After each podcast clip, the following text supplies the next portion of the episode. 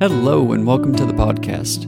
I'm your host, Ryan Hoffer, an aspiring church historian, and this is The Baptist Heritage, a podcast where we explore the origins of the Baptist denomination against a broad ecumenical movement from the 16th century to present day.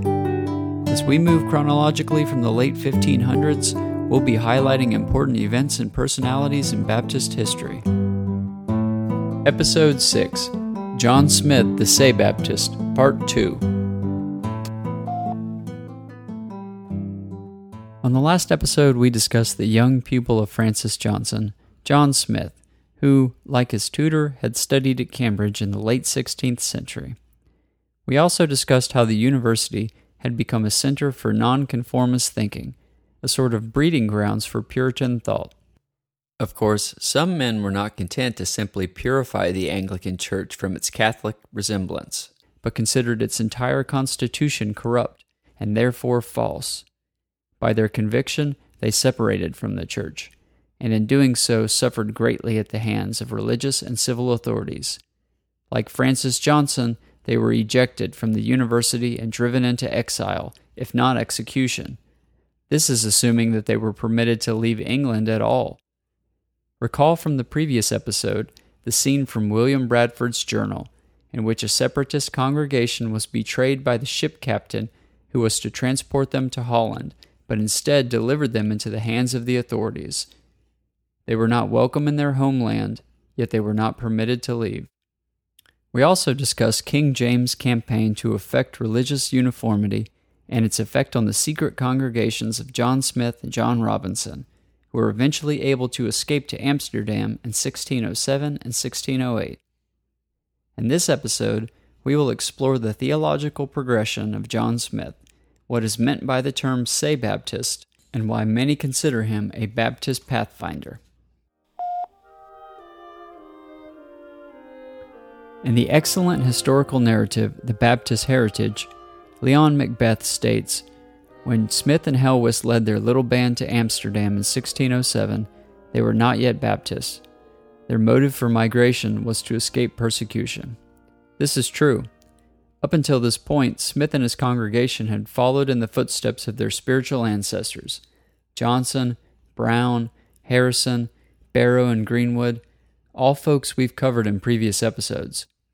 In fact, Smyth and his congregation had bound themselves by covenant into an official church estate, and not coincidentally, the language of their covenant closely resembled that of his tutor's congregation already in Amsterdam, Francis Johnson's ancient church.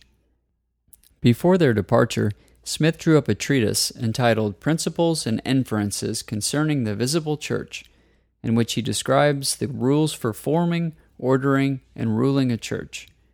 Again, in many respects, Smyth's Principles and Inferences shows an affinity with Johnson's church structure, presenting the possibility that the two had been in contact before the arrival of the Gainsborough congregation in Amsterdam. We have to remind ourselves how radical this action was at the time. To set up any kind of religious gathering outside of the governmental church structure was almost a death sentence. Not to mention, there was no handbook on how to do it. The separatists simply looked to the New Testament and the early church and tried to imitate their service, singing the Psalms, communion, prayer, reading the scriptures. When we think about the modern church plant, we should celebrate the relative ease and freedom that we have to set up and worship a church according to liberty of conscience.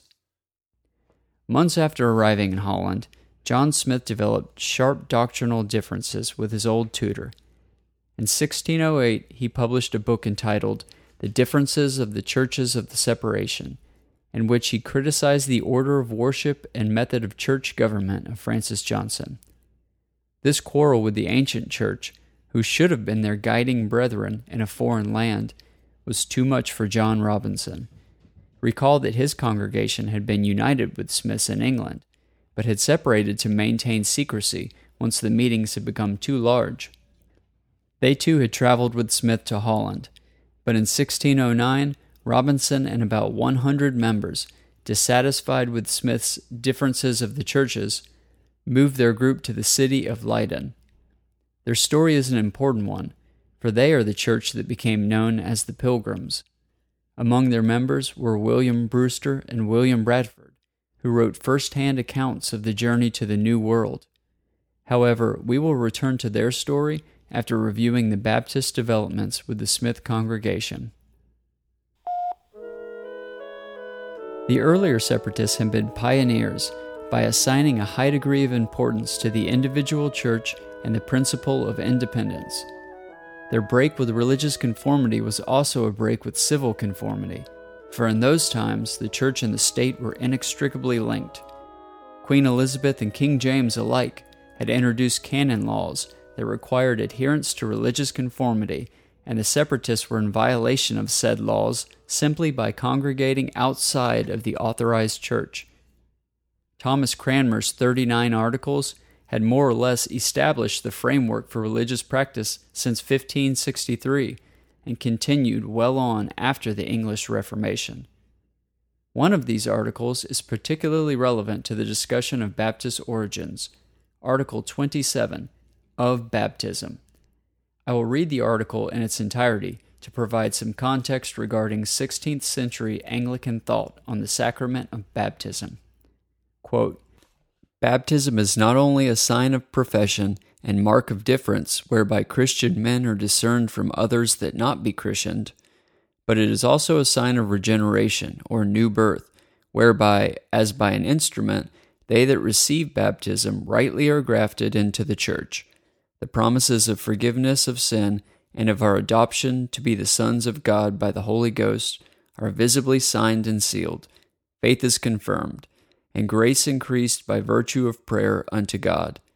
The baptism of young children is to be retained in the church as most agreeable with the institution of Christ. The last line concerning the baptism of infants, also called paedobaptism, is particularly important to our discussion.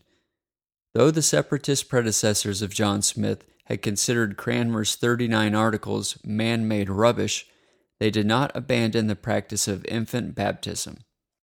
Furthermore, for Catholics and early Protestants alike, not baptizing infants was considered a criminal offense, as it demonstrated a sort of spiritual cruelty in denying the child of participation in God's covenant.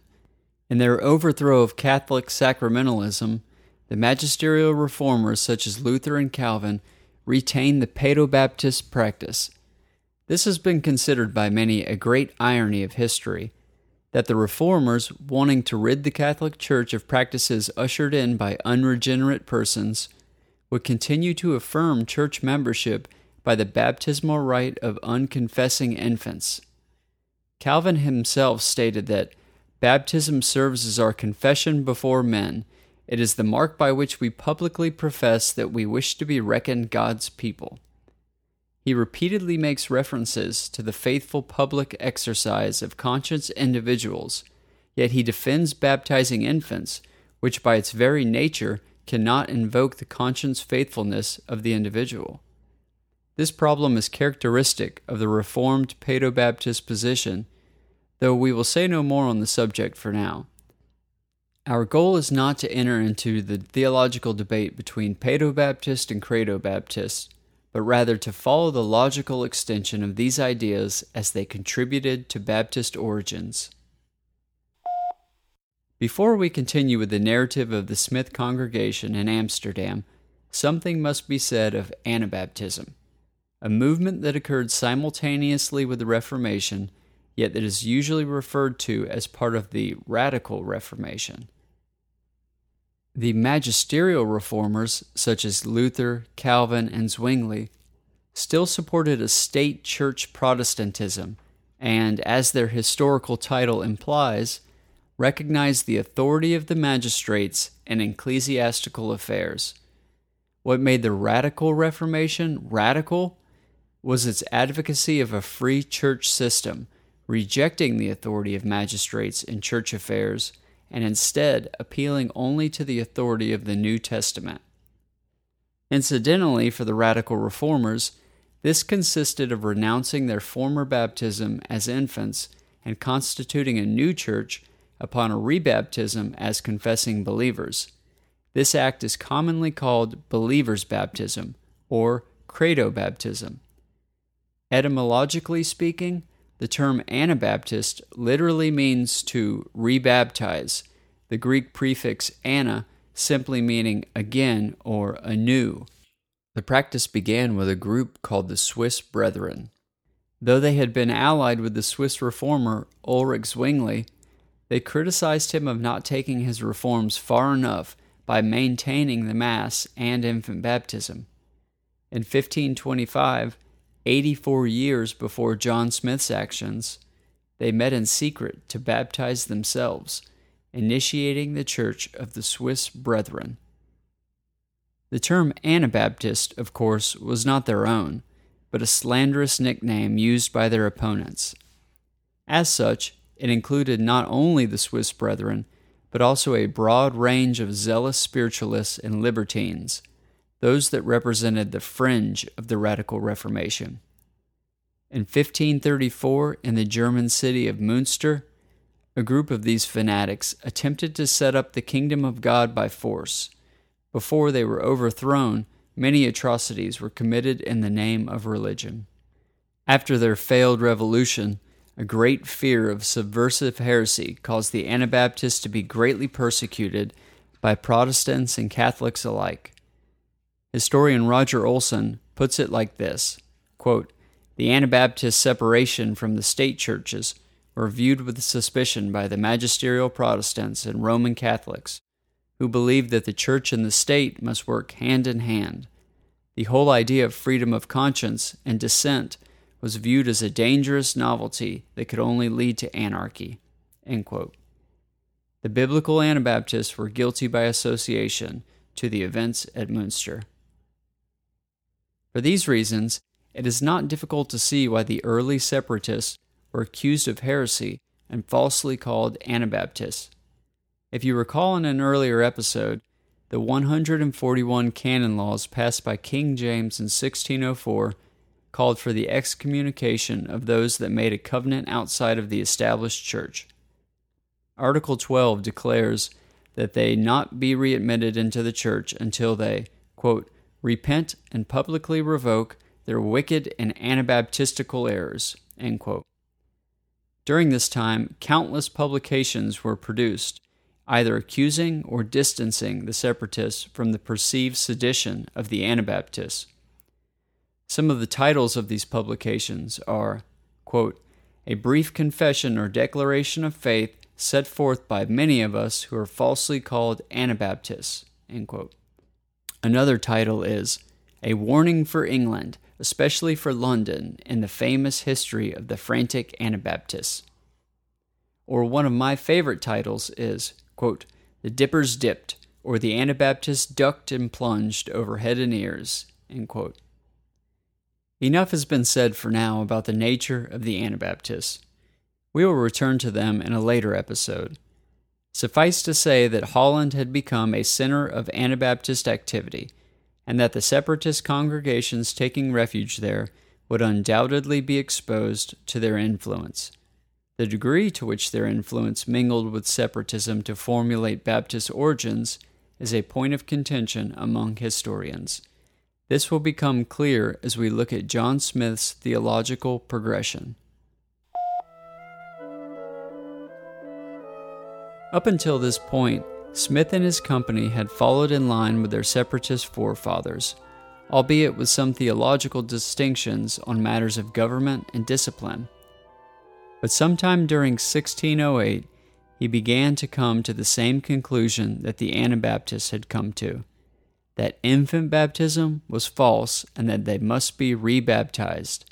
He writes, quote, This therefore is the question whether the baptism of infants is lawful, yes or no, and whether persons baptized as infants must not renounce that false baptism and assume the true baptism of Christ, which is to be administered upon persons confessing their faith and their sins. He goes on to answer his own question by saying, quote, Now concerning this point, we do profess that it seems to us the most unreasonable heresy of all anti Christianism. For considering what baptism is, an infant is no more capable of baptism than is any unreasonable or insensible creature. And so one evening the group gathered together, and Smyth baptized himself, his co leader Thomas Helwys, and the remainder of the congregation, each one making a public confession. Thus they formed the church anew, according to the pattern they believed was laid down in the New Testament. When historians refer to the formation of the First Baptist Church in Holland in 1609, it is to this event that they are referring, though it is not necessarily a Baptist prototype. Almost immediately, the incident became known and attacked by separatists and Puritans alike. Henry Ainsworth, leader of the ancient church, stated, quote, Mr. Smyth anabaptized himself and anabaptized others. The Puritan Richard Bernard, who once had a good relationship with Smyth, said, quote, Upon so extraordinary an act, I will be somewhat exorbitant with myself to call him Mr. John Smyth, the Anabaptistical Se-Baptist. He is Anabaptistical for rebaptization, and he is Se-Baptist because he did baptize himself. But is his baptism true? The opponents of separatism capitalized on the moment to point out the logical inconsistency of those who broke with England, yet accused Smyth of going too far, the spiritual equivalent of having one's cake and eating it too. One Puritan declared, quote, Either you must go forward to Anabaptism or come back to us. This was Smyth's own logic as well, for he had reached the conclusion that if the Anglican Church had a false constitution, then its mode of baptism must also be false. In his book Character of the Beast, he writes, quote, Whosoever does separate from England as from a false church must separate from the baptism of England as from a false baptism. The baptism of England cannot be true and be retained, and the Church of England false and be rejected. It is for this reason that later in life, Francis Johnson went back on some of his former teachings and declared that the Anglican Church was not false, just corrupt. So then, we can deduce that Smyth's rejection of infant baptism was twofold. One, that it was not the biblical or the apostolic form, and two, that having come from a false church, the ordinance itself was also false. You may think that the subject matter is all a bit tedious. Believer's baptism seems reasonable enough to us today as beneficiaries of the privilege that was won at such a great cost by Smyth and the Anabaptists. After all, consider the scene in Acts chapter 8, 26 through 40, when Philip, on the road to Gaza, encounters an Ethiopian eunuch and preaches the gospel to him. The eunuch then sees a body of water and says, Look, here is water. What can stand in the way of my being baptized? Subsequently, Philip baptizes him, but only after affirming, If you believe with all your heart, you may. This is but one of many verses that serve as a proof text for a baptism preceded by a conscience affirmation of faith on behalf of the convert. But the reality of medieval Christianity was that infant baptism was so deeply embedded in the tradition of the Catholic Church that even the magisterial reformers could not bring themselves to end the practice.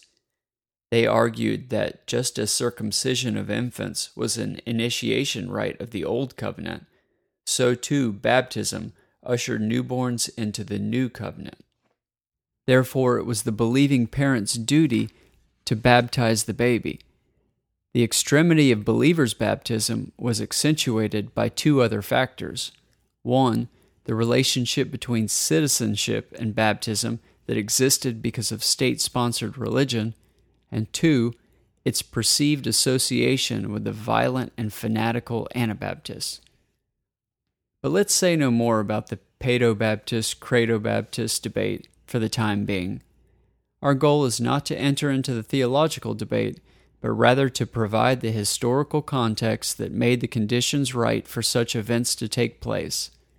In a future episode, we will exposit the biblical text to further understand the mode of believers' baptism. Many historians have conjectured the extent to which the Anabaptists residing in Amsterdam influenced John Smyth's actions. The historian Walter Burgess states, quote, It is not at all unlikely that Smyth was influenced both by the Mennonites and by those of his own nation who had become Anabaptists in Holland before his arrival in that country.